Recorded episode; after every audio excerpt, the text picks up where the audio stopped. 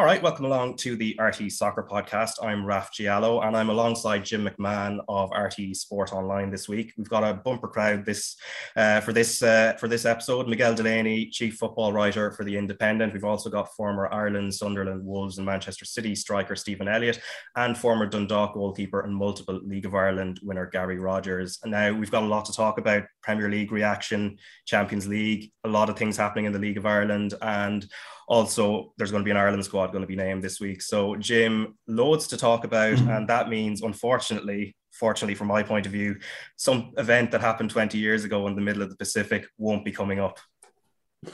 Yeah. Um, yeah, when Saipan became the a very common word in the in the Irish psyche, uh, it was yesterday, 20 years ago, that I think Mick sent um, Roy Keane home and then there was the Willie Wonty uh, government jet, JP McManus, Bertie Ahern getting involved.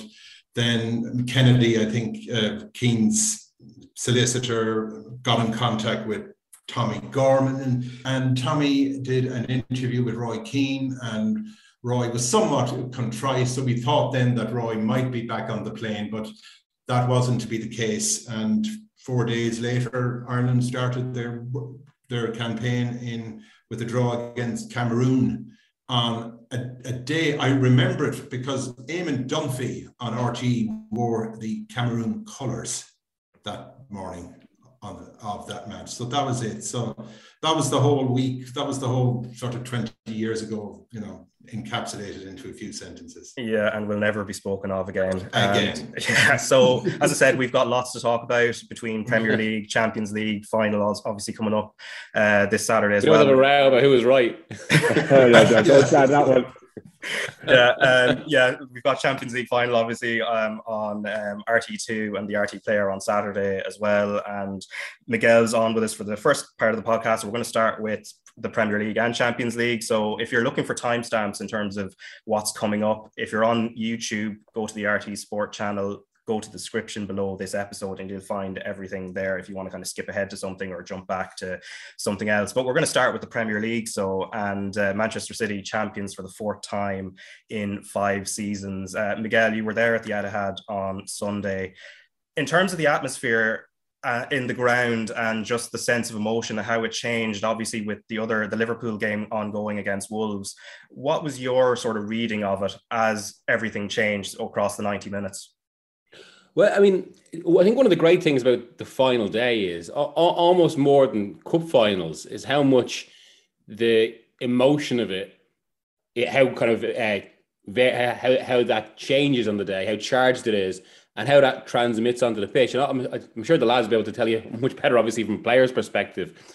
But I mean, my, my reading of it, having done a few now, is obviously just how that energy creates the potentially for wild things to happen. Players do things they'd never do. And, and you see some pretty extreme situations. I think that was pretty much the case in the day. I mean, right down to the fact what City hadn't come back from 2 0 down in a Premier League game in 17 years right and right down to the fact that a Guardiola team like that and this city, who are what they are, were actually 2 0 down to Villa. And there was about five, ten minutes when it was looking like the only thing between Liverpool and the title was basically John Ruddy. Um, and, and that was it, it, it was that kind of feel from the, the whole day. Like I, I'd been at the uh, the Real Madrid game at the Etihad, and this was a much better atmosphere. I mean, that was quite strange actually as an occasion, but, but this was so much better atmosphere going in.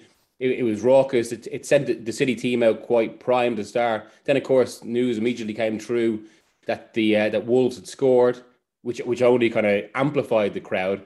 And then they when after that first 10 minutes when City didn't it wasn't even that they didn't score they didn't even test Olsen who was clearly nervous um suddenly just kind of that the nerves transmitted over to the or they went, went over to the other side there was this disquiet in the stadium there was that kind of split screen moment which I suppose is a classic from the final day when just as Foden put the ball wide, um, so narrowly wide, the news came through that Mane had equalised for Liverpool. Within a few minutes, then Villa kind of sensed an opportunity, scored, um, and for about half an hour, like City, City were completely gone. And then eventually, you know, they had a nightmare scenario of Coutinho scoring, and then it, and then uh, uh, Guardiola did make some big subs, particularly Gundogan And then from that, it was like it was as if kind of going 2 0 down and all that changed it again. And City were released a little bit. And then once they got the first, I think it's Guardiola referenced himself. It was just like he said they could smell the second and third. And that was it. There was just this momentum behind it. Um, but I suppose ultimately the day still comes down to City did the expected in the most uh, unexpected way. Yeah, and just another point, obviously, in the aftermath, of course, I was just looking at uh, Pep's comments, and it was sort of tied into something he'd said before that he, his sense, you know, in the UK that everybody is supporting Liverpool, and I don't know where that sort of emotion comes from. But then um, in the aftermath of winning the title, he just goes, "I'm sorry, people have to admit it. This group of players are absolutely eternal because what we achieve is so difficult to do. It's the bit at the start. Yeah, I'm sorry, people have to admit it. Now that could be just a linguistic turn of phrase, but I wonder, is there a sort of sense of resentment or something there, you know, in terms of the mentality, um, or what sense do you get from it? Well, I think there's a few things going on there. Um, for, I mean, first of all, just talking to someone like I've covered Guardiola a lot now, and like the first Champions League final I went to was his against United in 2009. But like obviously, you, you don't you you it's when they're kind of in the country you're in and you're going to press conferences a lot that you get a proper sense of them. And I remember talking to someone from Barcelona who was saying that made made the point after he left there. Guardiola is easy to like from afar because he can be quite a passive aggressive and difficult character. And I think what's happened a little bit in England, there's, there's a few things with him where, I mean, first of all, it's like, obviously, I suppose, to, to create a little bit of a, a siege mentality in his own team, he, he uses that. But it's also like he tries to kind of transpose the dynamic in Spain where he was at, you know, he's a Guardiola, or sorry, he's a Barcelona legend and, and is kind of a, a, a totem of the club. And, and he has always kind of grown up with the, with the Spanish with the Spanish media, like Madrid basically being the institution there. So, I mean, first of all, there's a sense of him trying to transpose that. Secondly, of course, there's all this discussion about Manchester City and what they are, you know, a, a state project by Abu Dhabi. Um, but I mean, because it's interesting listening to him well, he's, he's mentioned recently about how oh our money is um, people ask questions of that, but no one asks questions of American money and all this, we, uh, which is exactly kind of the, the, defense lines that basically some of their public, their PR teams use that Khaldoon Al, Al Mubarak, the um, the city chairman, used three years ago, uh, and, and I suppose there is maybe that sense from him, given he's producing one of the greatest sides of all time, or, or at least overseeing one of the greatest sides of all, t- all time and he's not feeling the appreciation for it. And, and that probably comes from what City, City are. Um, and then that transmits into a few um, passive aggressive comments in, in press conferences. I mean, the, the, but there's, there's no denying Guardiola, whatever about the club he's at and whatever about his personality, there's obviously no denying his absolute genius. Yeah, and Stephen, another aspect, as uh, as as Miguel has said there, you know, Pep obviously the construction of this team has been genius. But in terms of the narrative, in terms of how different Liverpool and Manchester City are, I was just reading a piece by Jonathan Wilson um, in The Guardian in regard to the fact that Pep and Klopp tactically seem to be kind of moving closer together, whereas they were always viewed as being diametrically opposed. So one is heavy metal football, and uh, Pep's is obviously this kind of passing carousel that we would see at Barcelona in a loose term. Um, but tactically, do you feel, Stephen, that in a, the the there are a lot more similarities now between the way Liverpool and Manchester City play.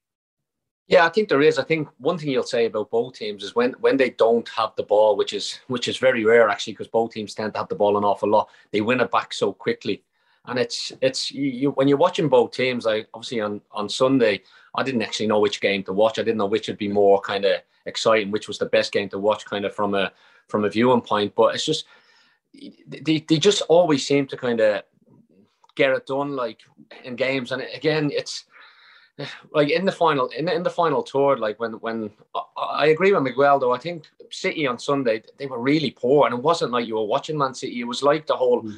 emotion and everything of getting to the players to the stage and man they weren't winning that ball that back as quickly as what they had been But Liverpool game was obviously a bit of nervousness there in that game too. Because, you know, I was flicking between both of them. I didn't actually watch any any of the games kind of fully out. But one thing I will say is, yeah, they, they get the ball up high, and the play, the players the players they have in offensive areas, both teams, it's it must be a real nightmare to play against because sometimes you're watching teams play against both of them this is, and you're thinking, why can't they keep the ball? Why are they just kicking it? And it's these are top quality Premier League players they're playing against, and he just cannot keep. No team can really keep the ball against them, and that's opened me down to the kind of the way both teams press, and they press so high, but they do it. They set traps all over the pitch, and it's uh, you're watching them sometimes, even City there, watch, you're watching them sometimes in games, and it feels like they've got extra players on the pitch. You, are looking up in the no when the when the, the score in the top of the corner of the screen, you're looking, it's the red, it's the red card in the opposition team here because they press so well, and it's it's obviously down to the managers. They're, they're, they're, the top of the game, both of them. And I think the two of them are, are improving each other. I think Pep has already said that he's never had a kind of somebody a rival like like uh, Jurgen Klopp, and I think it's only good for football that the two of them kind of continue this rivalry. But yet they do, they, they both of them want to win the ball up high and get get the players that can make things happen on the ball as high up the pitch as possible. And again, defensively, sometimes they kind of give up some goals, but no, it is. It's, it's very similar, and I, probably Liverpool slightly a little bit rawer. They're kind of a little bit more off the cup, but I do think they're coming a little bit closer. And ultimately, the key to both the teams is getting the ball as quick as possibly back and hurting teams without letting teams breathe. And again, it's phenomenal both teams. It's again one point between them this year, and the, the points accumulated, I don't think we're ever going to see the likes again. Like you, Liverpool, you're, you're getting 92 points and you're not winning the league again. It must be soul destroying, but it is what it is. And I do think Klopp is right. You got to you got to look at this Manchester City team and say what they're doing is incredible. And they are they're, they're probably they're probably the greatest probably Premier League team of all time, in my opinion, for the the kind of consistency and all. Like, and Liverpool aren't far behind them, but unfortunately for them, they just come up against this powerhouse, which is Man City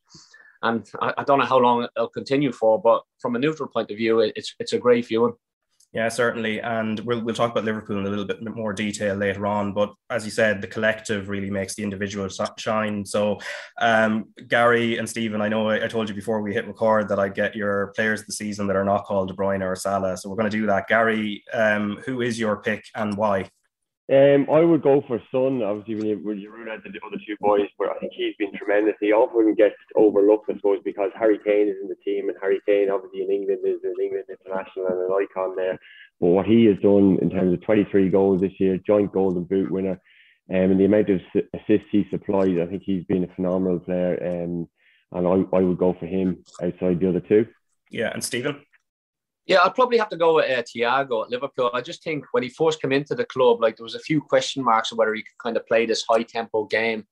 And obviously, he picked up a few injuries. He, I think he picked up a couple of COVID kind of cases as well. And we don't, we didn't quite see the best of him when he first came in. But I think this year he's settled in the in the team and he and he started to kind of adjust his game to kind of play the way Klopp wants him to play. And I, and I think what he has done in certain games this year has been incredible. And I think he's only going to go get better playing this Liverpool team. And get getting to a stage now where you're thinking if Thiago wasn't playing for Liverpool, he's a, he's a massive loss. And I didn't think we'd quite felt that way about him when he when he first came over. But yeah, if you if you look at his his record of winning trophies at the clubs he's been at, he's, he's phenomenal. And I do think he, for me, he's been a bit of a standout player just because of how it started for him in the league, but he's been outstanding this year for Liverpool.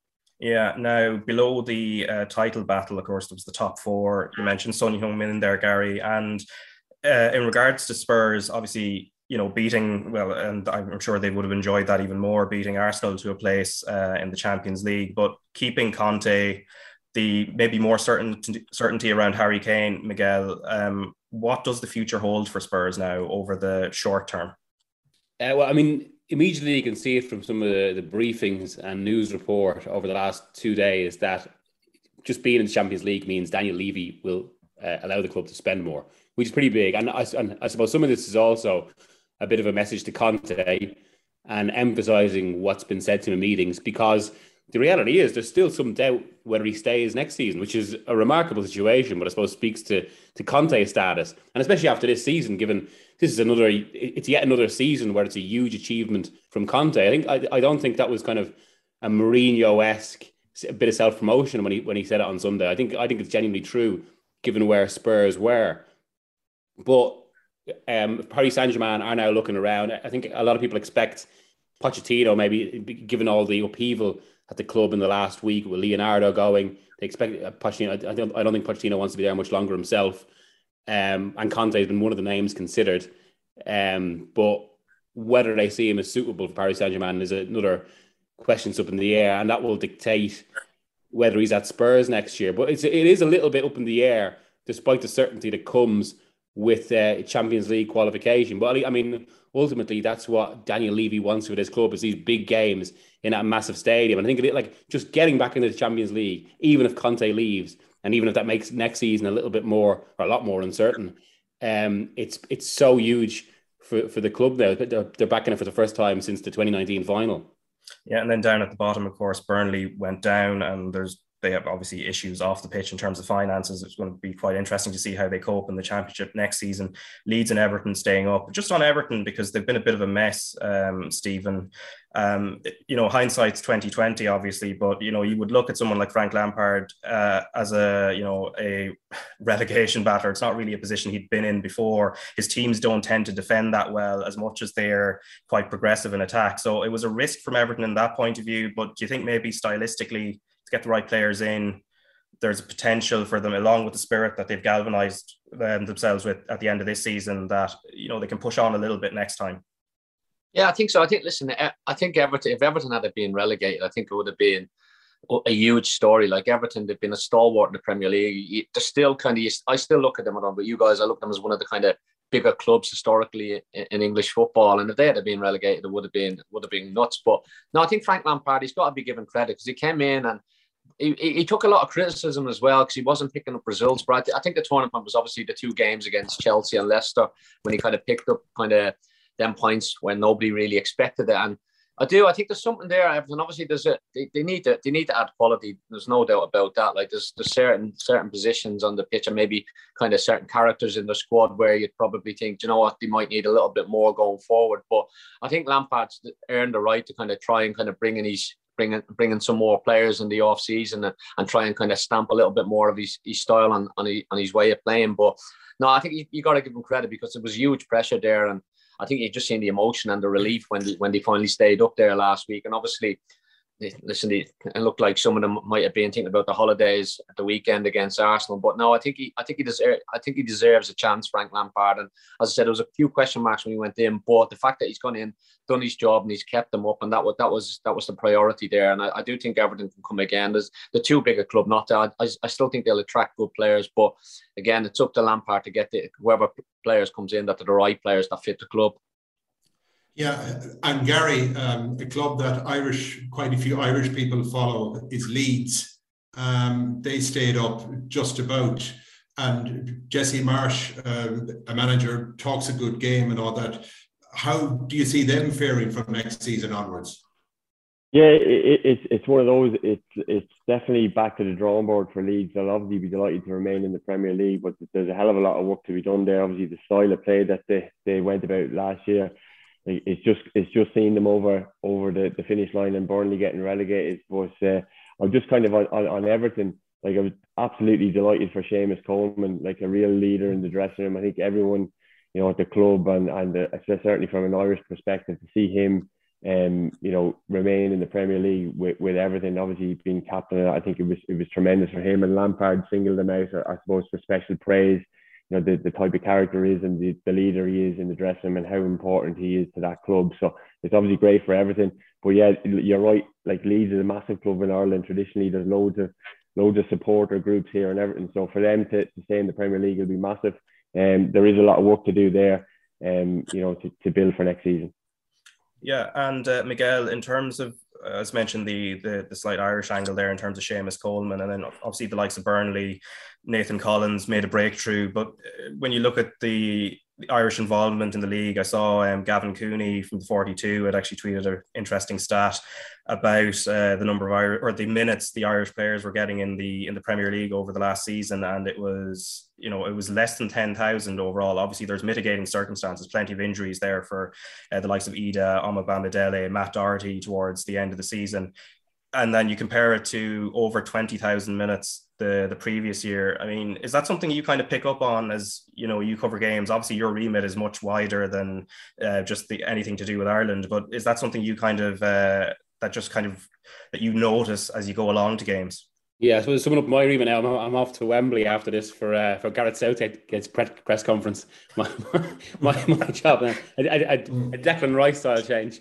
Um, no, but yeah, it, it, absolutely. And I mean, I suppose you mentioned there are mitigating circumstances, as you said.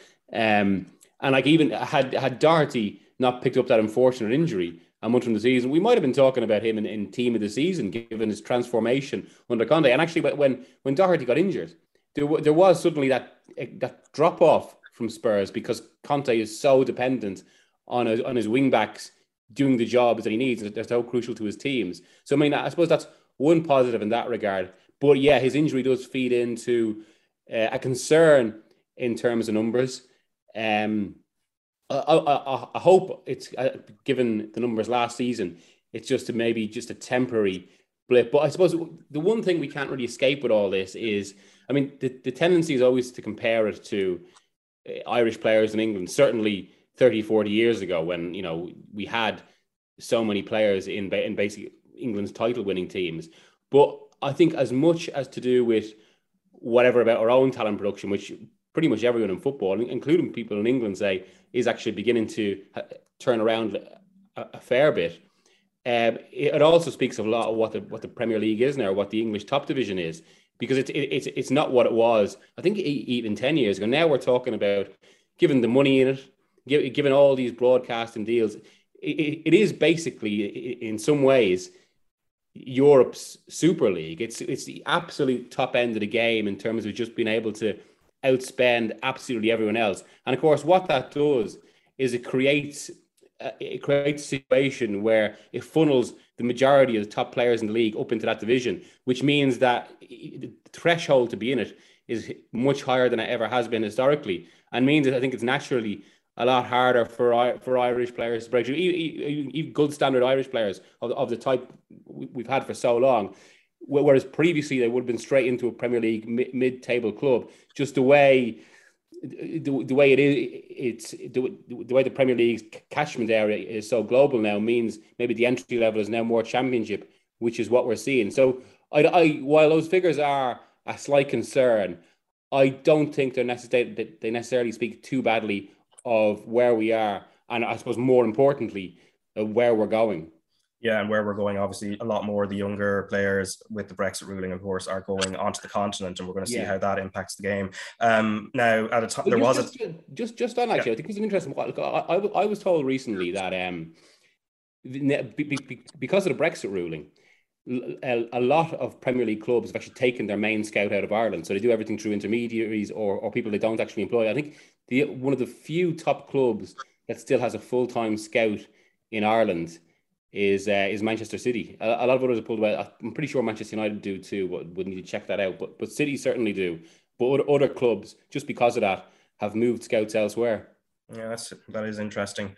Um, in regard to um, Sunderland, of course, we can't uh, not mention their promotion to the championship. Stephen, obviously, you were part of a team when we're talking about so Irish players as a contingent. Sunderland at one point, uh, particularly when Roy Keane was manager, um, would have had a number of Irish players, including yourself. But um, in regards to making it back to the championship after the long road they've been on, I think which was well documented documented in Sunderland till I die, which I'm sure the owners will make sure is consigned to the of history. But uh, just how, what what type of occasion was it for you? Yeah, well, as I said, I, was down in uh, down at Wembley for the weekend, and it was I think it was a, a kind of a build up emotion and kind of just a relief for for Sunderland fans and anybody associated with the club. Obviously, the the Sunderland Till I Die documentaries, everybody's seeing them, and they probably only showed a little bit of like what was really going on, on at the club at the time. Obviously, they they showed the kind of the so-called exciting bits that people think are going to make good footage. But it's it's been a really kind of tough time being a Sunderland supporter in recent years. Like again, you mentioned going back kind of previously, obviously during the the Peter Reid era beforehand when they were challenging the top end of the Premier League. Obviously then during Mick McCarthy's and Roy Keane's era when we were kind of both when I when I was lucky enough to be involved when we being promoted to the Premier League twice and we're kind of in that kind of stage where you're kind of getting promoted in and around the kind of Premier League. But where the club have been lying for the last four years in League One, it's been really kind of a tough, tough, tough time for Sunderland fans. But there was over fifty thousand at the stage. I mean, honestly, I've, I've, I've been lucky enough to be, be in football grounds over the years where there's been really top atmospheres. Been lucky enough to play in some really good atmospheres, but I've never I've never seen an atmosphere like it Then what was at Wembley when when, when that full time whistle went. There was kind of just sheer emotion and relief that the club are finally kind of seem to be back on the way. And again, it's it's it's a it's a gigantic club, Sunderland. I think if if if they kind of get a right up here, the owners and they kind of they, they back it properly, then there's there's no there's no reason why they can't kind of challenge in the championship. Uh, sorry, challenge for promotion from the championship again in the next couple of years. Because ultimately, I think the club is all structured to be in the Premier League, and it's it's it's where it needs to be. I think everybody enjoys coming to play at Sunderland. I think it's it's a good football city, and it, again, to be like I said, be in the kind of tour tier of English football for four years was, was probably probably a really tough tough take for Sunderland fans. But hopefully they're on their way. And as I said, they've got a really good manager and Alex Neil there. He knows his stuff. Uh, he, he's very, very good on the game and he gets players working hard. And again, he's come in in the middle of the season into the club when it, when it was kind of on a really bad run of form and managed to turn things around and, and finish off with the ultimate game of getting promoted at Wembley. About Alex Neil, I hear he's quite thorough. But would he be uh, the type of manager now that maybe other clubs maybe that are currently in the championship that maybe the likes of Burnley could be looking at? Yeah, I think that's that's another thing. I think Sunderland got to kind of look at what he's done when he's come in here with kind of uh, with the way he's kind of come in and changed kind of the way Sunderland have played in a short space of time. He's got them a lot more kind of secure at the back. Sunderland conceded goals. He were always kind of quite quite exciting going forward, even under Lee Johnson. But there was always that soft underbelly there where you felt like good at teams, if you got on top of them, they kind of crumble a little bit. But he's come in and sorted that out. And yeah, I agree totally. There's there's a lot of clubs in the championship, obviously Blackburn, kind of Burnley, teams like that that are looking for managers. And again, financial, I don't know the financial situation of these clubs, but I do, I do, think I think Alex Neil is kind of resides over in the northwest. So again, if I was Sunderland, I'd be tying him down pretty pretty soon to a contract and, and hopefully backing him in the transfer window and kind of letting him dictate where, where the club is going because I do think he knows how to. He's, he's proven before he can get out of the championship as well with, with his, during his time at Norwich. So I think the club is in good hands uh, finally, and and and please God for for the people of the city, he can start being on an upward trend again. Yeah, we're going to talk about the Champions League final very, very shortly. Obviously, it's on this Saturday on RTÉ television. But uh, before that, I did want to touch on pitch invasions very briefly. Um, there have been a few situations that turned ugly over the last uh, over the last week, and I think three particular incidents. But uh, Gary, what's your experience of them? Because I know you've had the kind of happier end of it with uh, you know title celebrations with Dundalk, but any kind of uh, any moments that have been a little bit hairy? Yeah, I've had I've had one or two hairy moments. Uh, particularly, I had one in Tallaght uh, around Paddy's Day where I think the the the Rover supporters really enjoyed themselves, and one or two of them ventured onto the pitch to have a to have a pop at me, but got dragged off um, by Damien Lynch, and I had to had to visit the Garda station afterwards to put in a report. So it was uh, definitely uh, a few interesting ones, but uh, there was nothing serious there. But just somebody enjoying their, their Paddy's Day festivities decided they want to come on and have a pop at me in the game. So uh, I have a small bit of experience in them, all right. How about you, Stephen? Yeah, I can't. To be honest with you, I can't really remember. I've, as I said, I've been promoted a few times and, and won cups, and and I've been in playoffs where I've lost games where it could have been on the other side of it. But I don't know. I can't really remember any pitch invasions. May, there may have been. I think at the end of a game, I don't. I think maybe at Sunderland a couple of times some fans come on the pitch, but it wasn't really what we had been seeing in recent times. I don't know. I just think it's getting a little bit more. Do you know what I think it is? I think supporters see the, this on the television, obviously see see it all in the news, and obviously there's people out there think, you know what, we're just going to do it anyway, and it's it's. Know, I, me personally, I don't think it's good. I, I even even like when no one when you see children running onto the pitch to ask for players' jerseys, I, I think that's wrong as well. I know obviously everyone say, "Oh, look how how cute that is, the little kid," but you you you think of many kind of kids are at football grounds. Imagine every parent sets a child, "One, run on and get the pitch," and we'd have hundreds and possibly thousands of kids on the pitch. And I don't know. I just think the pitch is for the players and and the you can stay in the stay in the stand and and still enjoy it. Like, I think there's nothing better than a full kind of stadium enjoying a victory. When I think when it just it looks a bit messy when everybody comes onto the pitch now. Again, maybe not everybody agrees with me, but I just think it's you're a football player. Like you want to be safe on the pitch, and all it takes is one idiot. And again, I know they do searches outside grounds, but he could have anything in the pockets, or you know what I mean. And it, all it takes is one instant where, like, even that headbutt on Billy Sharp, I thought was an absolute disgrace the other week at um, at Nottingham Forest. Like he basically could have died. Do you know what I mean? If he falls or he, he takes a bang to the head in the wrong area, he could be dead. And it's again, this needs to be kind of taken seriously. I I, I just I don't know. It doesn't sit right with me. I think players, the pitches should be for players, and obviously if managers want to come on and applaud the fans, but fans just stay off. Enjoy enjoy the celebrations from the from the ground. It, it, I think it makes it more spectacular when everybody stays in the stays in the stand celebrating. Yeah, and I can imagine governing bodies are obviously going to be looking at sanctioning this uh, a bit a bit more harshly in future just to mitigate it. But obviously, we're going to turn to the Champions League now, and the final is this Saturday: Liverpool versus Real Madrid, live on RTE2 and the RTÉ Player from seven o'clock, and then kick off at eight o'clock. So we'll have all the build up, all the live commentary, and then given uh, given away a lot of finals, particularly Liverpool this season, um, how they've ended. I don't know what time that's going to end. Um, probably will go to penalties. But um, Miguel, uh, before and once uh, once uh, Liverpool reached the final, I think Salah tweeted straight away, you know, that he wanted Real Madrid in terms of revenge for 2019. But I think in this game, it's a case of be careful what you wish for. Yeah, maybe, especially suddenly there's that little. I mean, as has been the case with Madrid all season, I've, I've been lucky enough to be at all six of Madrid's knockout games, um, and it's amazing. Even when you would think this isn't a great team, they often much hope they just find a way, and that's something with the instinct of the club, with the identity of the club. And again, you'd wonder, given given what you're saying there, whether it's another case where suddenly little things are going their way ahead of this weekend. Liverpool have obviously been so buoyant, and even even though they they pretty much accepted that they wouldn't win the title, the reality of not winning it, especially given how that final day went, you never know how that's going to affect things, and the, the, the lads will talk on that as regards to psychology. Then, of course, as we've mentioned, Thiago, uh, I'd agree with the, with the boys. I think he's one of the players of the season. He's suddenly gone from someone who was an option for Liverpool to basically their best midfielder or their most uh, influential midfielder. And he's now, he's got an Achilles problem. It's not a long term issue, but he is sweating on the final. Um, there's also, I mean, what people are, are nearly expecting in the build up, given what happened with Mbappe, is that what we could see next is, especially maybe with a few timed front pages on Marca or AS in the next few days is, is, is a few featuring Mohamed Salah or Sadio Mane going to Real Madrid. And it maybe just, and, and, and given Madrid's run, I mean, like if, if this was basically a normal football match with everything going to plan, I, I would have Liverpool quite comfortable winners, I'd say. Well, maybe not comfortable, but what, 2 0, 3 1 or something like that.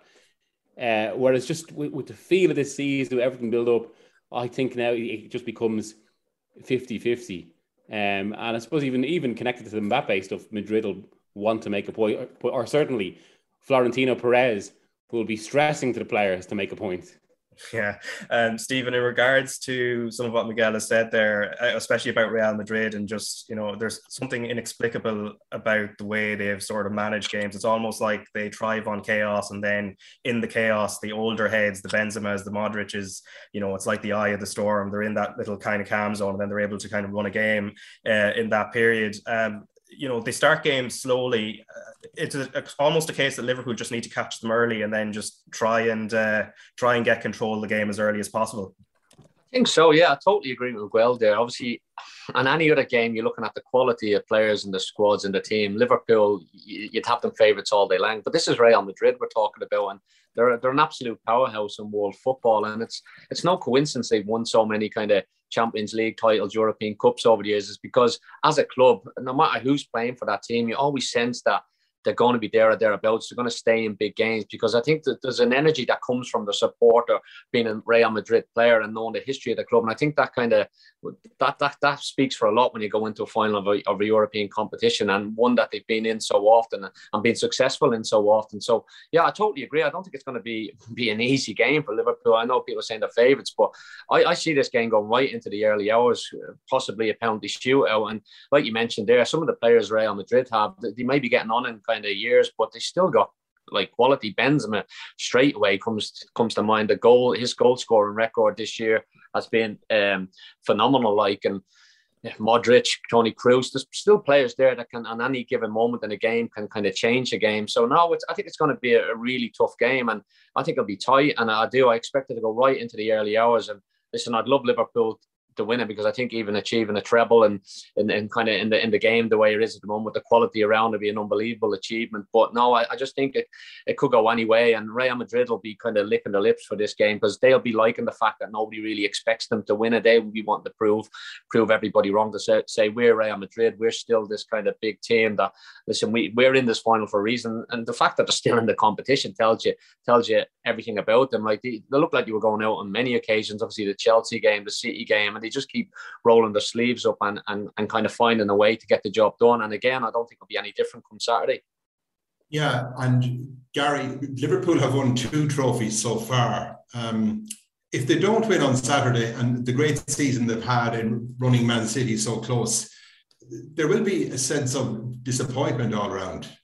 Absolutely. I think, you know, it's the FA Cup is great and the League Cup, you know, not so much, I think, to take or leave it, but Champions League and Premier League is what they want to be winning. That's what their focus will be at the start of the season. So, look, I think anytime you're in the, in the final, especially a Champions League final, there'll be huge disappointment if you don't come out on the right side of the results. And, and like the lads have said, I think Miguel may give us a preview of some of the, some of the pages, uh, the back pages coming up over the next few days with speculation around top players possibly going to Real Madrid. But like Real Madrid and the history of that club and you know the way they've gone about their business, I think there'll be a lot of people who feel that their name is written on the trophy. You know, you know to go and get the results they've had and they've had backs to the walls and it looked like they were going out with a few minutes to go on, on numerous occasions. I think they are really, really dangerous. And you look at the players and the quality they have, although they're kind of an aging squad, Benzema with 15 goals this year, Modric and the likes, they've got real quality. I think if Liverpool, um, the energy that Liverpool have in in in um, in their press, and if they can win the ball in dangerous areas and punish them,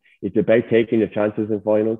And if they if they have you know that conviction, and when they get their chances, they take them, I think they will win the game. But if Real Madrid can stay in the game, it'll be very very dangerous for Liverpool because they have that know-how, they have that history, and they have seriously quality, serious quality players who, who may feel it's their last opportunity to, to, to win a Champions League final as well. So I'm really looking forward to the game. Yeah. I think it's going to be a terrific game. There's loads of different permutations at play. And I just think it's one that, you know, the, the knockout games in the Champions League are terrific occasions. And, you know, they've cost up spectacular games in the semi finals, quarter finals, the whole way through the competition. And uh, I really hope that the final lives up to that expectation. Just, just one thing on Dan, that, Gary, I was thinking as you were saying, uh, I completely agree, obviously, on, on Madrid and their history in the competition. But the, the one different thing about this game in comparison to all the clubs they've played in the knockout is that uh, they're, they're playing a team with at least almost as close to a history as they do. Because, I mean, uh, uh, to my mind, in, in, the, in the knockout game so far, I think as much there is much about the opposition as Madrid. I mean, Paris Saint Germain and City, for, for all their money, their history of the Champions League is really is failure. So when it came right down to it, I think in the opposite way, what happened to Madrid, who just believed they win this competition, something took over the Paris Saint Germain and City players, especially when they conceded. And obviously, Chelsea were just going, even though they were European champions, they were going through all this uncertainty with the owner and, and, and even the future of the club. Whereas Liverpool, like I think there's a stat, this is the final that's had more European Cups than any other. Like Madrid have 13, Liverpool have six. Um, so, uh, and uh, as we've seen from Liverpool in Europe, mo- most prominently the Barcelona game three years ago, they're almost like Madrid, and, and certainly Klopp has um, has used that history in the same way that Ancelotti has done this season in terms of creating just this belief that no matter the circumstance in the team, they can get through this. I think that's maybe that that's just an extra challenge for Madrid in that regard, or or certainly maybe kind of balances out one of their main qualities in the final in the run this season. Yeah, so Liverpool sort of insulated by history, as you say there. But Stephen, even with that, do they seem a little bit more vulnerable in the last few weeks? I'm thinking the Villarreal game, where obviously look, they staged a comeback in the end, but then um, there was also the Aston Villa game where Aston Villa pushed them. But I think again there were a few selection calls there that obviously affected the the balance of the team. But um, you also look at say Vinicius's pace in behind that space behind Trent Alexander Arnold. Did they just do Liverpool just seem a little bit slightly vulnerable? Obviously, still as favourites. Yeah, listen, Liverpool have, have been haven't been as free flowing in recent weeks. You, yeah, you only have to look at kind of Virgil van Dijk. Is he going to be fully fit? You know I mean? He picked up an injury there a few weeks ago. He might be struggling. Salah hasn't been in great form, and he's usually like in the big games the go-to player for um for Liverpool. I know he scored a weekend, and that might do him the world of good, kind of achieving that goal, uh, golden boot in the Premier League because it, was looking like at a stage in the weekend where he wasn't going to get on that. Uh, you're looking at him and his character, you think things like that matter to him. So me, he might have that little bit of an edge to his game on the weekend, which could be a good thing for Liverpool. But yeah, no, it's it's going to be as I said before. It's I I see it being a very tight game. Everybody knows, like you mentioned there, how, how good Trent Alexander is going forward. He's probably one of the best kind of distributors of the ball in, in, in European football. He, he's fantastic going forward. His, his delivery is second to none. But again, he sometimes does leave that little bit of space behind, which somebody with the pace of a Vinicius, then he might might upset Liverpool. Uh. But no, it's it's going to be it's going to be a very intriguing watch. Uh, like like Miguel said there, what's a 19 Champions Leagues between the two of them, 19 European Cup. It's it's a phenomenal game. It's a fixture that like gets everybody kind of standing up and excited. And obviously the last game we played, we already mentioned the Salah incident. It's it's a great game. It's a great fixture. Two of the biggest clubs in the world. And again, I just can't wait to watch it. And whoever wins will deserve it on the day because they'll get the job done. Yeah, and one final point before we start, we talk about the Ireland squad, and it relates to your article in the Independent at the weekend, uh, Miguel. For people who are looking for it, it's on the independent.co.uk. So the the, the Kylian Mbappe saga and how football became a plaything for nation states.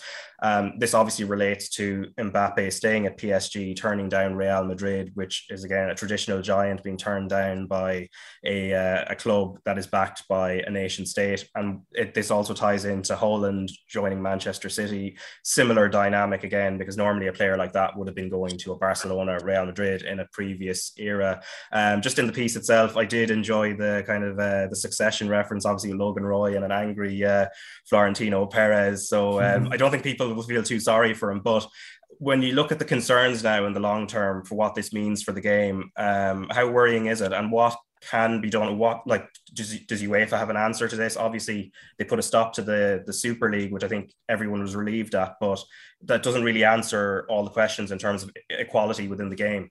So, uh, well, that's a great frustration, and, and like some of the conversation we've been talking about, we've already had touches into this, where say a club like Sunderland, who Stephen obviously knows well, um, I haven't played for them and, and, and been a hero with the club. Um, like that's a club with what a regular sport of forty thousand people, and just it's and a, a, traditional power in England, and just completely shut out, or really kind of a, a, few tiers down, whatever about like where they are currently in the league. Even when they were in the Premier League, they were just part of this kind of. It, it, it, it's this system now in football, with constant ceilings, and the Super League. Given that for basically for, for thirty years, all the big clubs had used the threat of a Super League to get everything their own way. So, say an, perfect example of that and how, how football has become so kind of unequal.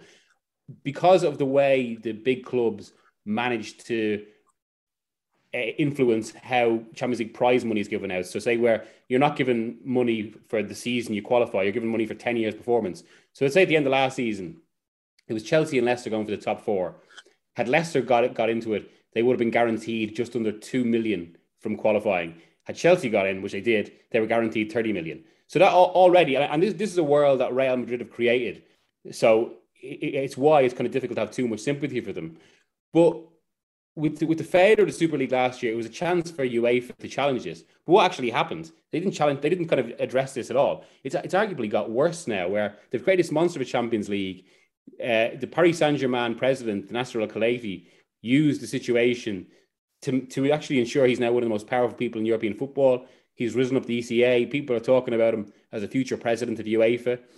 And while it, that financial inequality has always been a, an issue in football, certainly for the last 30 years, with kind of various financial changes, clubs floating on the stock market, all of that. Um, and it, it, was it was a situation that Madrid and Barcelona dominated more than anyone else. They were they always had the, the pick really of the best clubs, but there were more challenges. I think, and that's the real issue here. It's not so much that financial inequality is anything new. It's it's getting worse and worse, and the top end is getting narrowing. I mean, like what what ultimately happened with Mbappe? I mean, because um, because a week ago everyone was saying it was inevitable that he was going to Madrid. It was done deal. Then he goes to Qatar for a week. Qatar were hosting the World Cup. Another angle of this. Owners of PSG, and he gets the absolute hard sell. He's got the Emir of Qatar onto him. Does he? Were even kind of um, it was even revealed yesterday that he had Sarkozy and Macron. Uh, and let, us not forget, there's a very strong relationship between Qatar and France now. Um, Sarkozy and Macron onto him to stay, which actually just, John was saying, it reminded of, of, of Bertie getting involved with Saipan. Um, but uh, on another level, maybe. Uh, and ultimately, they basically, they, they've, they've given Mbappe the biggest offer that any player has ever seen. And, and, uh, and I think what's worrying for me in that regard is that we were basically in a situation where it would have been better for football's variety and its market if a top player had gone to Madrid. Now, even to say that is actually ridiculous given Madrid's traditional power. But but that is the problem, and you can see it with like so. And ultimately, as as as we've seen over the past two weeks, what's happened is the two next best players in the world, are many people, well, Mbappe may be the best now. Many people would say Haaland up there. Well, they've both gone to these state-owned projects in in City and uh, and Paris Saint Germain, and and and now that uh, financial fair play has been changed, um, we are potentially in a world where they can just make these offers. That that's a worry for at least in terms of uh, competitive balance. France, I mean, gee, like how many how many titles are Paris Saint Germain Paris Saint Germain going to win? I think, and, and that would be my concern. And it it doesn't feel like there's much of an attempt to to regulate. I mean, because UEFA's role should be basically safeguarding and protecting the, the competitive balance of football to make it at, at the very least as equal a playing field as possible. But instead, it feels like we're going the opposite direction. And um, and, and again, it's why a lot of people in Madrid going into this final they're kind of they're kind of worrying a little bit like Milan when they played Liverpool in 2007 and haven't been near a Champions League final yet. It's it could be a bit of a last hurrah for these big clubs in their modern forms because they can see which way uh, things are going. Yeah, it does seem fairly bleak, um, which is a good time to turn around and talk about the Ireland squad. So, Miguel, I know you're fairly busy, so I'm going to let you go. And I know Jim, I think you're a man in demand. You've got another, you've got about two or three calls now coming up. So, yeah. I might, uh, we might let both of you go. But look, thanks okay. a million for taking the time. Champions League final, RTÉ2, RTÉ player, um, this Saturday from seven o'clock, and also we'll have a load of coverage online as well. We're going to talk about the Ireland squad now, and there are Nations League games coming up in June. They're going to be on RTÉ2 and the RTÉ player. We're also going to have radio and online coverage as well. And then the same for the Euro 2024 qualifiers, which are still obviously a good bit away. But um, there are four games coming up at start of June, so a packed schedule. Uh, Stephen Kenny was on the Late Late Show last Friday. Let's have a listen to how he's looking forward to these games. You know, it's very exciting for us, first of all, uh, in the ne- next week where we're in camp. The players love coming into camp together. Good. There's a tremendous spirit, tremendous camaraderie, real. Uh, real sense of origins. They're very proud to play for the country. Yeah. And all of a sudden now we're, we're together for, for 18 days, uh, which is unusual for us because the camps are normally shorter. So in those 10 days, we go to, uh, we go to Armenia, which is a seven hour trip uh, uh through time zones. We come back and play the Ukraine in the Aviva, which would be a magical occasion mm. playing the Ukraine in the current circumstances. Mm-hmm. Then we play Scotland three days later, and then we're back again to play uh, Ukraine away. It's in Poland. So yes. those four games with the with the flights in, in, in ten days. So it's a real intense period, but it's it's going to be a special period as well for, for the player. I know how much they're looking forward to it. They're, they're all with different clubs and they'll always be with clubs in their careers, but they'll always be Irish and they're very, very proud to be Irish. Yes. And they're, they're a pleasure to manage. So that's Ireland manager Stephen Kenny looking ahead to the Nations League games. As I said, Armenia, Ukraine, and Scotland in the uh, in our group. So um, one thing um, I think that he really emphasised there was the 18 days together, and it takes us back to last summer. There were friendlies against Andorra and Hungary, and I think that was a crucial period, wasn't it, Gary, in terms of having time with the players. Obviously, you've worked, you've you know, you've been coached by Stephen Kenny, you've worked with him, and there's a lot he can get across, uh, especially to any one or any of the one or two uh, incoming players that uh, you know haven't been part of recent squads. Yeah, I think Stephen really has a, a, massive emphasis on that. Even you know, as Dundalk manager, mid-season is generally a time where there's a there's a couple of weeks off. And but Stephen, you know, you get two or three days off, and you'd be into a camp. You generally go to a camp, and it's really where he kind of does his best work. And you know, he would have gelled that group in like people would have been looking at that the Andorra game um, that time and going over to Barcelona into the camp and be questioning, you know, the, the methodology behind it. But Stephen really enjoys that, getting getting in around the players and like uh, he it's well documented his man management style and stuff like that. So just getting to know the characters within the group, and they've gone on to build from there, which is no great surprise. And he'll be looking at this Nations League campaign and having 18 days in camp. He'll probably go for probably a slightly extended squad, maybe for, for you know to, to cover the the four fixtures. And the, the, the balance of this squad though is difficult to gauge because you've guys who were playing League One football, you've guys who are playing Scotland and they all finished in different times. So it's just kind of getting the right blend. Obviously, there's some players who, who didn't have enough minutes. So it'd be interesting to see what squad he puts together. But he, he'll be delighted to have 18 days with them and plenty of football to look forward to. Um, he, he's very methodical in, in his preparation, and um, it'll be it'll be I suppose Stephen's mindset going into this it'll be to try and try and win all the games and try and get up um, into the the next bracket in the Nations League, you know, to improve the chances of, of being seeded for, for qualifications down the line. Yeah, and Stephen, it doesn't look like it's going to be any. There's the transition in a sense is over um, towards the end of the last campaign, and then um, with those March friendlies. So the only player I think outside of the main core group that you know would be of a relatively high profile that'll come in will probably be Michael Obafemi at Swansea. Finished the season with 12 goals in his last 16 games in great form. Obviously, his situation is a little bit different because he did turn down a call up in March for well more more so for fitness reasons. Um, do you expect him to get a call up? And also, how do you think he'll be eased in? Because it's Kenny's style doesn't seem to be to throw players straight into the team. There's a kind of adaptation process that's needed. Yeah, I, listen. You mentioned his form there. He, he probably probably should be kind of in the squad. I'd be surprised if he isn't. But I think that's a strength. I think Stephen Kenny, I think like like uh, like Gary mentioned there, he'll know better than I do. I haven't worked with him for so many years, but I think this is one of his big strengths, Stephen, like of, of kind of bringing a group together and and getting everybody like the fact like I know we spoke earlier on in the podcast about how how Irish players aren't getting so many minutes in, in the kind of top levels in the Premier League, but I think that's something that Stephen Kenny won't be too kind of worried about because I think he's all about kind of building a bond with these players, finding a bond on the pitch, off the pitch together, finding a style where whoever he has to put in the team, whether that's that's somebody that's playing in League One in the in the Scot in the SPL in Scotland or the or the Championship, then it's it, it, doesn't really matter because everybody knows what's required of them. And I think that's a that's been a really big strength. And listen, st- managers have certain strengths and certain weaknesses, and I think Stephen is looking forward to this. I think he embraces having the lads for for, for a long time because it, like he mentioned, it's very unusual to have players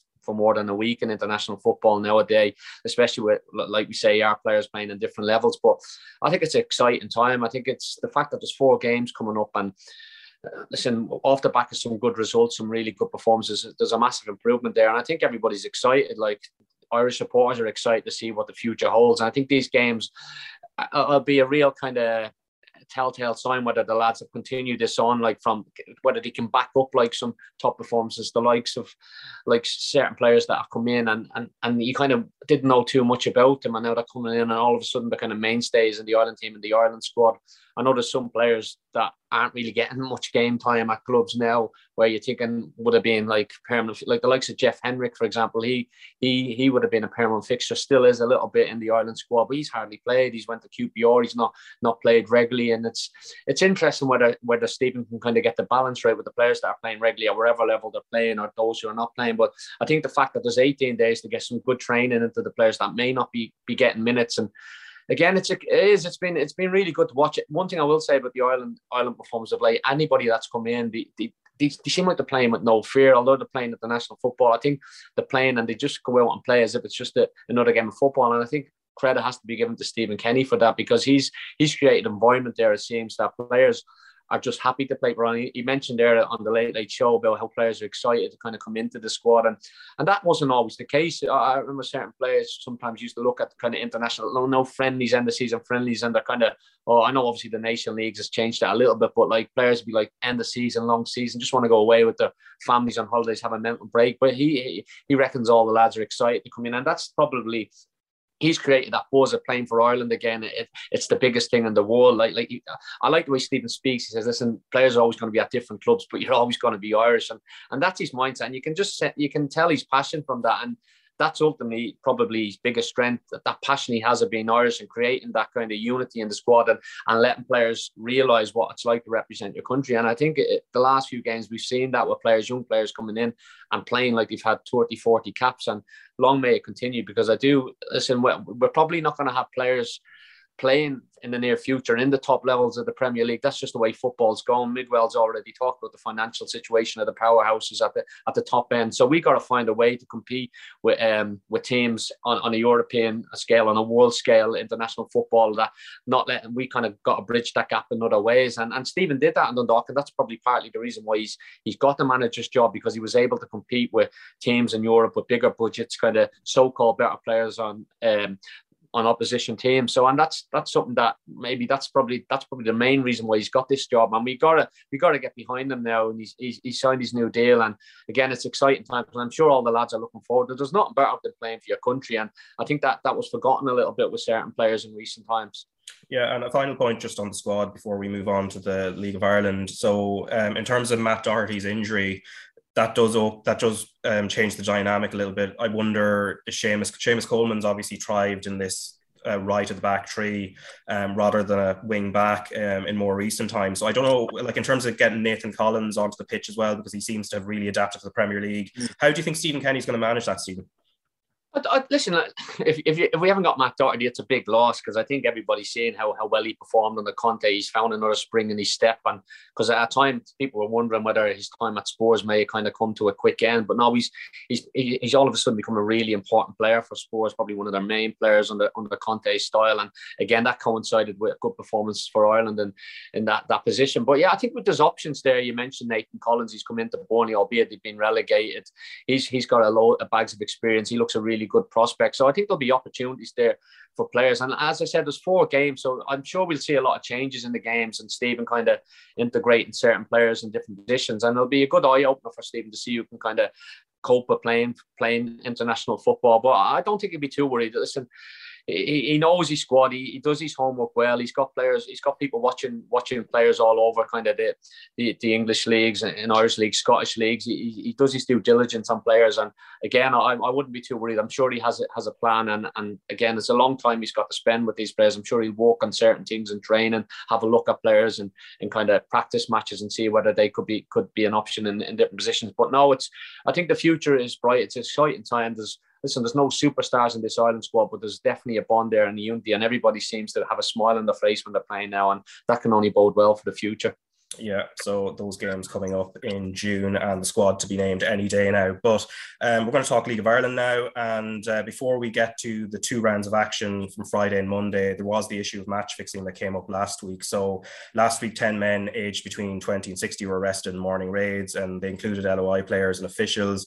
It's part of Operation Brookweed, an investigation into alleged match, match fixing, which is being led by the Gardaí Síochána Anti Bribery and Corruption Unit. It began three years ago following reports of suspected match fixing from the FAI and UEFA. All 10 men have been subsequently released. We might just listen to Shamrock Rovers manager Stephen Bradley, who was speaking to RTÉ Sports Adrian Eames after Rovers' 3 0 win over UCD and his reaction to the events of last week. Away from this particular match, the news this week obviously, there's been a lot of good news stories around the League of Ireland in terms of crowd attendance. There's a good buzz about the league, some great games. But the news this week, several people brought in for questioning about match fixing dating back a couple of years ago. Not a good look for the league. No, of course not. And if uh, if anyone's found uh, guilty, um, they should uh, face severe punishment. Um, we don't need that in any sport. We definitely don't need it in football, and we don't want it. So, um, like I said, um, if anyone's found guilty, there should be uh, severe punishment. It's tough for the league though because people are, are doing their best. There's so many people volunteering around the league, so many people trying to lift the standards, and, and this kind of story, it's not good news for, for people who are looking in from outside. No, it's not. But um, I think we got to uh, understand that it's an isolated incident, um, and, and um, the league is really progressing. It's really doing well. Uh, standard football is really good. Crowds are up. And there's going to be investment in, in stadiums over the next few years. Uh, there's a lot of positive, a lot more positive news than negative news uh, regarding the league. But like you said, it's something that we don't want and we don't need. Thanks, Tim. Thank Cheers. Thanks, thanks very much. Thanks. Okay, that is Shamrock Rovers manager Stephen Bradley. Um, Gary, a couple of points there. Uh, we'll react to just the last part of what Stephen Bradley said uh, very shortly. But first, um, in your own time as a player, have you ever um, set foot on a field and been kind of suspicious of uh, what's kind of going on around you? No, I think when you step on a pitch, it's not something that you'd be thinking about, and certainly not something that you hope is taking place. Um, obviously, look, the situation that that's been talked about uh, now it, it is it is a stain on our league, and it's not what you want to be reading about and listening to and looking on the news because I think our, our, league struggles for, for media attention or positive media attention and there is all sorts of problems within the league that, that need addressing and and this just doesn't paint it in a good light and Stephen Bradley obviously was keen to to focus on the standard of football in the league rather than what, what he described as an isolated incident. We don't know how isolated the incident is. Obviously there is an investigation going on and we would hope that that investigation gets uh, gets uh, resolved, and, and if if there's a case that is match fixing uh, going on, there is people um, to blame. That you know that the that they, they are, are punished, and they, you know to make it you know I suppose to set an example and to make sure that it, you know that, that that sort of behaviour isn't condoned and it deters people from from taking part in, in, in such behaviour. So look, it, it's um, it's not what we want to be reading about our league. Like I said, it, it's a case that you know the league struggles for positive um, news, if you like. You know, I know there's been really good European runs and there's a, a tremendous standard of football, and the, the the the crowds that are going to games now, it, it you know, it, has been brilliant. I was at a game last night on a Monday night, and, and the place was jammed. So, like, there's lots of positives going on in the league, but unfortunately, you know, it's the it's the negative that will make the the, the headlines. Yeah, and as you said, it is a stain on the game if match fixing is taking place within it. And, and, as you said, Stephen Bradley was focusing on the positives. In the medium term, long term, how do you think this story um, will affect the image of the league?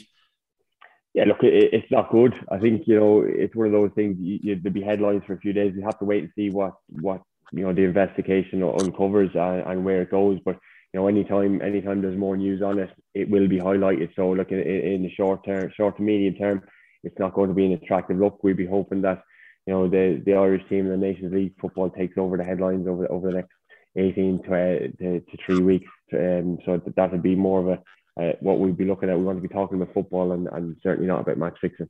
Yeah, so Stephen Bradley, when he was speaking there, he was speaking after Shamrock Rovers beat UCD 3 0, but then Fortunes would turn uh, a few days later. So that game was on Thursday. And then Bohemians uh, beat Sligo Rovers 2 1 um, on Friday. Drogheda United in a big win for them 3 1 against struggling Finn Harps. St. Pat's lost 2 1 at home to Shelbourne, who are on a roll now. And we're going to win on Monday again, as we're going to see. Derry City a setback for them, losing 2 1 at home to Dundalk. And then on Monday, uh, Finn Harps lost 1 0 home to Dundalk, who again are in good form. Drogheda United uh, beat Shamrock Rovers 1 0, shock result there. Sligo Rovers beat Derry City 2 1. So Derry City's form continuing to struggle. Obviously, Sligo Rovers, as we're going to talk about very shortly, um, searching for a new manager. And then Shelbourne 2, UCD nil, St. Pat's 3, Bohemians nil as I said, we're going to touch on Sligo Rovers, and I think that's probably the place to uh, to be. So they got a really good win over Derry City, who we'll also talk about very shortly. But um, Liam Buckley leaves the club by mutual consent. How surprised were you, Barry?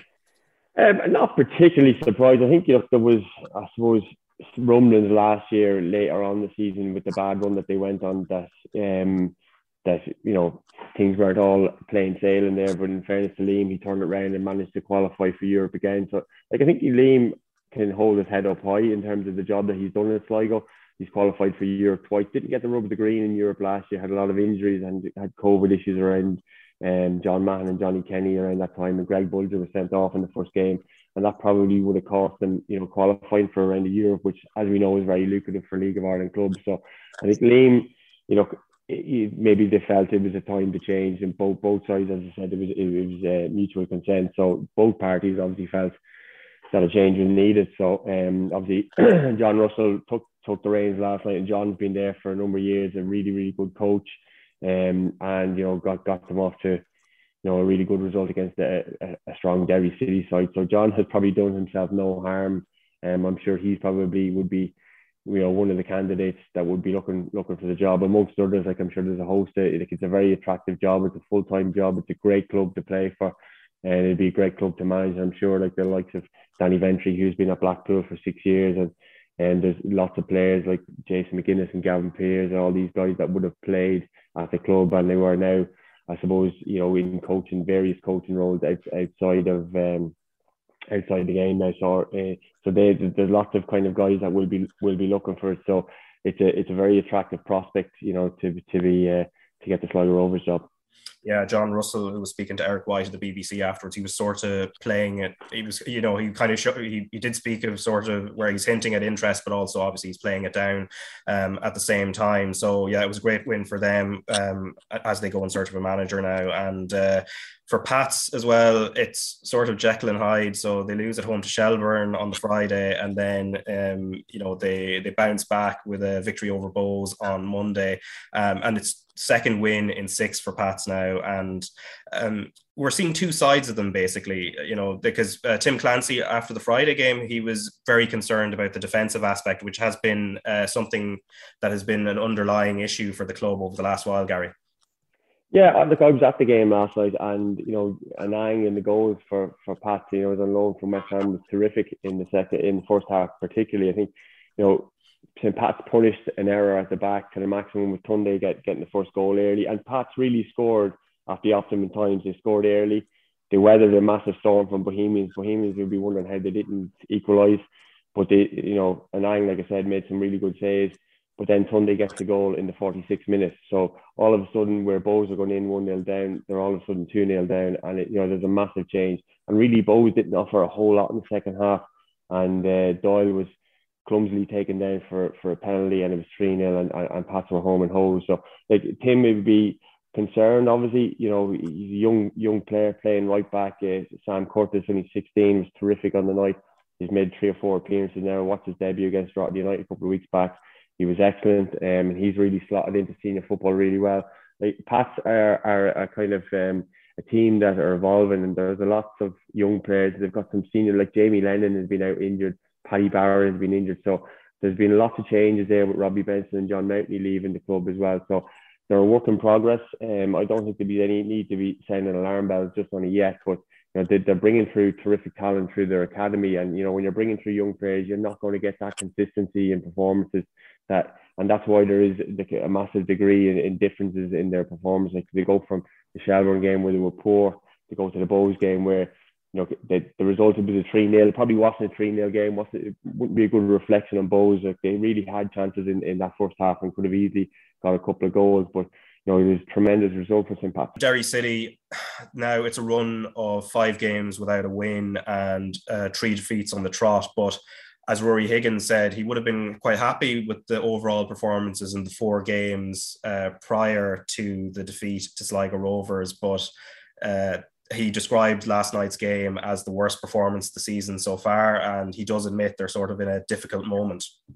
Yeah, I think he look he'll obviously be disappointed with the run they're on.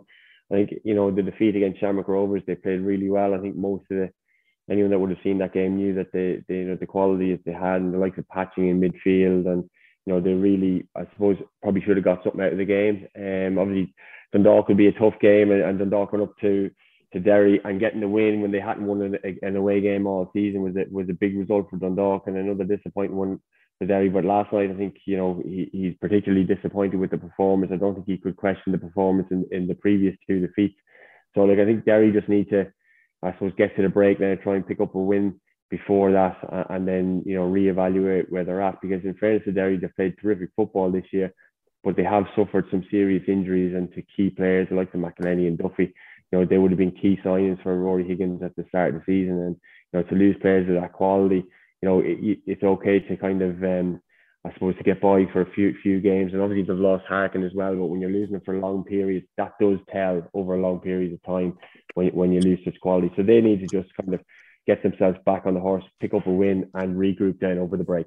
So, Stephen, I know you probably keep an eye on Drogheda United as a as a former player, but you know that's two huge wins for them um, against Finn Harps first, which was more uh, a battle closer to where they are on the table, and then to go and follow it up uh, three days later to beat the cham- champion Shamrock Rovers unexpectedly. Huge, huge win for Kevin Doherty and his team.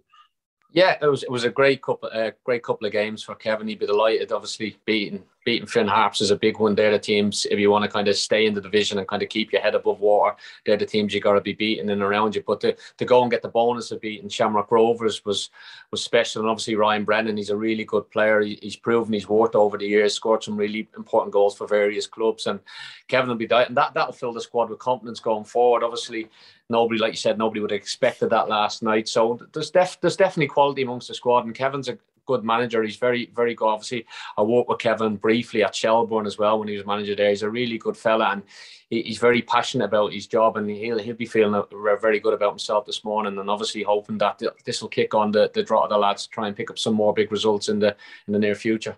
Yeah, and Gary, from the Shamrock Rovers point of view, of course, um, Stephen Bradley, I would imagine, would be furious with the result. Um, uh, now, the only mitigating thing, of course, Derry City being in poor form probably gives them a bit of a window. But at the same time, um, is it almost it's maybe not the worst result for them it just kind of reminds them that they have to be up to a certain standard obviously they, they lost jack byrne to injury and uh, there was the red card towards the end but still um, is it something that he can kind of use as a stick to beat his own team with Hey, look, he'd be disappointed. I think the, the person who'd be most disappointed with the result would be Rory Higgins because that was an opportunity to close the ground after Drogheda doing them a massive favour. Um, look, I think you know, like you said, it, it's one of those things that you know you can't take. I'm not saying that they took them for granted, but there's no easy games, and anybody on the day is capable of beating you. Kevin Doherty will be delighted because I know that Kevin would have lost a few bodies, and the, the Andrew Quinn and Sean Roughan were, were out for that game. So like they were down bodies themselves. I think oftentimes we don't look at, I suppose, you know, the struggles for for Drogheda. They've come up with two two really good results. You know, they're going to lose games this season, but to go and be Finn Harps, like Stephen said, the team around them, and then to, to beat Shamrock Rovers, who are top of the table. It's been a really good good week for them. If they can finish strong now and pick up another win before the break, they'll be really happy with with, with their business so far. But look, Shamrock Rovers, I think yeah, yes, they'll absolutely be disappointed with, with not picking up three points. But like I think the grand scheme of things, Derry weren't able to capitalise on, on, on that mistake, and more often than not, Shamrock Rovers are going, are going to pick up points. I think they'll, they'll be still be very strong favourites to, to win the league, and over the whole season, I, I don't think it'll it'll have that much of an effect on. I think you know you look they'd be more worried about the players that they would have lost through injury. Danny Landry getting sent off, obviously not ideal, but Jack um, struggling with an injury, uh, having to come off. They'd be they'd be more worried about getting these players peaking for Europe because I think I think they'll win the league, um, but Europe is is probably the reason why Stephen Bradley is still here. And you know, you know, in order to do that, you know, they've got really got to be firing on all cylinders. So like you know a defeat against Rotterdam doesn't show that they're they're really at the top of their game yet, but they need to build towards uh, their European campaign. Yeah, and just as we talk about that, Dundalk have, and now we've been Dundalk have been getting a lot of praise on this podcast over recent weeks, but suddenly they've put themselves into the conversation for second place, again win their game in hand, and they actually go above Derry City, and that's a massive closing of the gap. Um, there, um, someone I wanted to talk about as part of that was Robbie Benson as well, because a few couple of weeks ago he scored. Uh, he was at the end of basically a beautiful team goal that was uh, created, and then scored again on Friday. Um, just individually and then as a collective, uh, what's Stephen O'Donnell done there? Yeah, look, I think it's good to be talking about Dundalk and not uh, referring back to uh, the the off the off the pitch mayhem that had been there for the last couple of years. So it's it's a massive positive. You know, the club is in, in really good place. Obviously, Stephen O'Donnell has come in really familiar with you know the owners, the club, the fans, and it's been good to see. I suppose you know a turnaround in, in the way things have been done there. Like you know, Stephen would have identified Robbie Benson as a key player, and, and John Mountney. He brought both of them from St. Pat's. They were they were massive in the St. Pat's dressing room last year, and, and they're really good um, people in in any dressing room, and they kind of set the tone and dictate the standards. And they were key uh, players that that Stephen would have added to. Like you know, Stephen in terms of his football brain and his his knowledge, he would have spent plenty of time, obviously, as a as a player in the league in Dundalk, but would have worked under Stephen Kenny as opposition analyst, you know, which is a role that both himself and Rory Higgins, did, um, you know, done when they had finished playing. So they would have uh, they would have learned a lot in that kind of role. And you know, Stephen has taken all this information in. He's building a really nice squad. I, look, they're not title challengers. I think he'll be the first to tell you that. And um, they'll be really happy with how it's going. But it's a case of when they, they hadn't won an away game uh, up until last week, and now they've won back-to-back away games. So that's been the difference. The home form has been really good, and if they can start to put away form together, I, I think European football is, is, definitely where they'll be at this year. Whether they have enough to sustain a, a title challenge, I don't believe so right now. But I think you know that will be the end goal for them. Stephen will be looking at building and adding more players possibly in in the summer that will make sure that they're, they're, they're competing at the right end of the table and it's a longer term project. It's, it's not about this season; it's about the following season, the year after that, to, to get Dundalk back uh, really as as as title contenders. Yeah, we'll talk about Shelbourne and their four wins in a row now very, very shortly. But before that, Finn Harps, of course, struggling at the wrong end and just in a just kind of stuck in a rut at the moment. And it also comes in a week when they've just had an update in regards to the stadium. So the target in terms of moving into it is 2024, and it's revised in order to reduce costs as well. So the venue uh, capacity is going to be 3,300, which is 50% down on the original. Um, in terms of them on and off the pitch now, um, obviously survival will be key um, in terms of you know uh, I suppose uh, mitigating any kind of stadium costs and everything as well. But um, how do they get out of this, uh, Gary?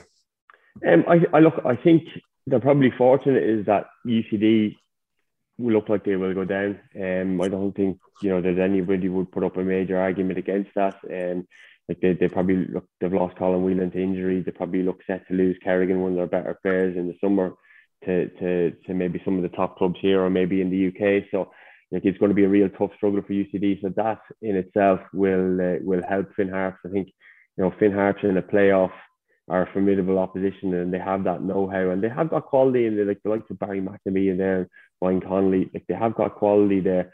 So but I do think it'll be a playoff route for them um this season. I just think that you know Drogheda seem to be doing enough. Obviously Shelbourne have put together four wins on the spin and and they look to be building. I don't think there'll be any danger of them being in in in you know the playoff spot or relegation. I think you know, there's every chance that Shelbourne will be able to strengthen in the summer and with, with, one eye on Europe, which would be a tremendous achievement for them. I think you know mid-table would have been what they would have been uh, looking at at the start of the season. But uh, when it's like anything, if you put a few wins together, and um, it can really propel you up the table. So they, they have a have a chance of, of European football where like you know could Bohs, Pats, um, Dundalk, Shelbourne.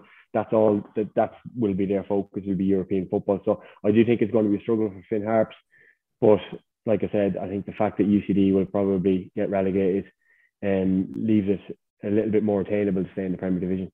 Yeah, and in, in, regards to Shelbourne, obviously Stephen, you know you know the management team there very well. Obviously Damien Duff, manager, and uh, Joey O'Brien as assistant, who was on the touchline for three of the four wins um, that they've just had. And uh, in regards to Joey, actually, because I've just listened to some of the post-match audio and um, really seems to be enjoying the coaching role. Um, was he always somebody that you looked at? He seemed he's always look come across as somebody that was really professional and and kind of knew knew what was a, knew what was about on the pitch and what his job was. And again, if you got somebody like himself there, and obviously everybody knows about Duffer, two lads that played right at the top level, like for long periods in their career, and that's going to have an effect on these players. These players are going to want to go and impress them first and foremost, but they're going to have good ideas as well on the game. They're going to have a lot of know-how, and I think we're starting to see that with Shelbourne now. There was a little bit of an iffy start where it's taking a little bit of time to get used to this um, to this division this division underneath the, the management with the players they have there. But like Gary said there, I think they will have European football in, in, in the kind of in the back of the mind. He probably,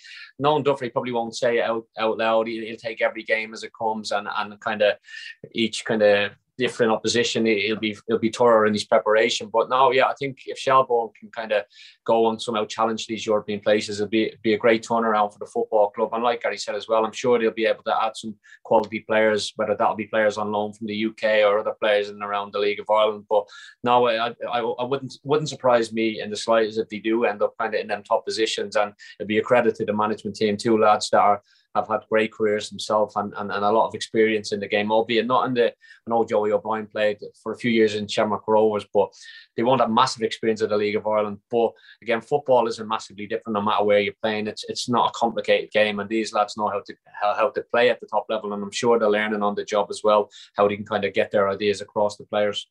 Yeah, and Gary, a final point on Shels before we move on. Um, the uh, the twin, uh, you know, the the twin pillars of this four game winning run.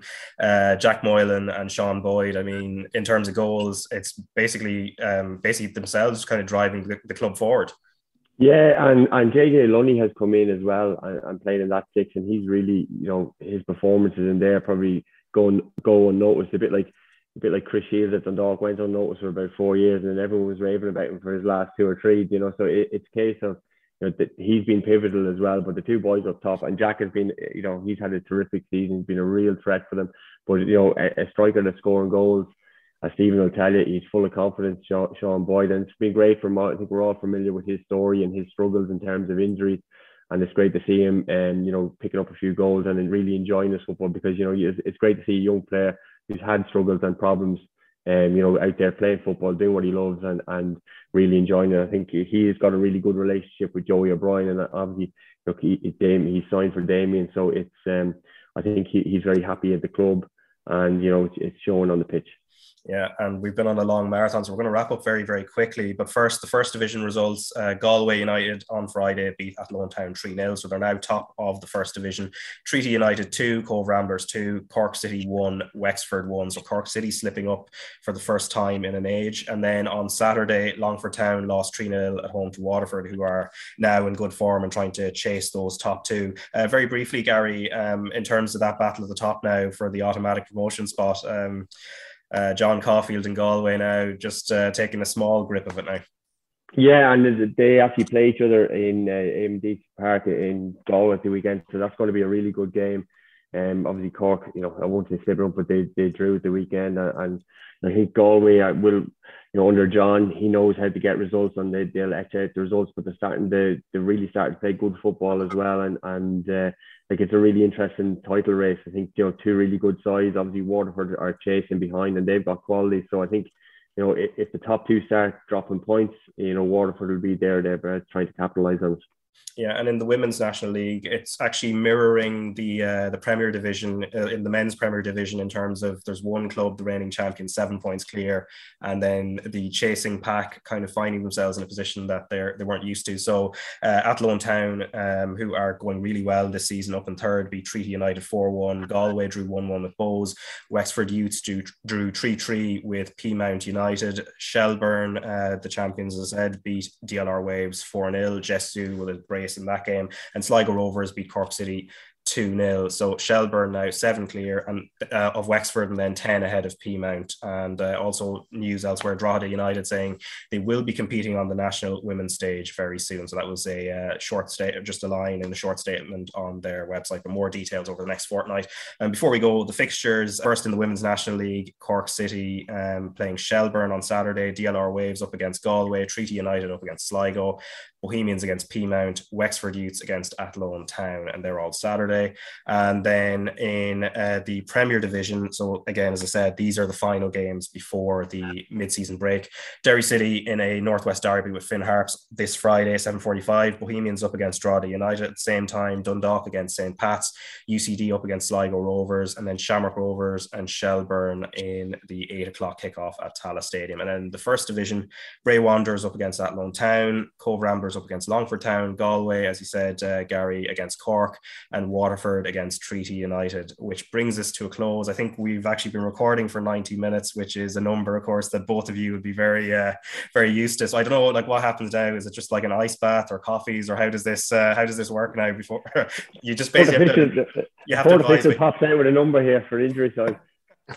I, yeah, I, I, definitely need an ice bath after that. But look, Stephen and Gary, thanks a million for your time. Take as much of a break as you want now for the next for the remainder of the day. Put the feet up because I've kept you too long. So best luck, and Cheers, we'll, be, we'll be back next week.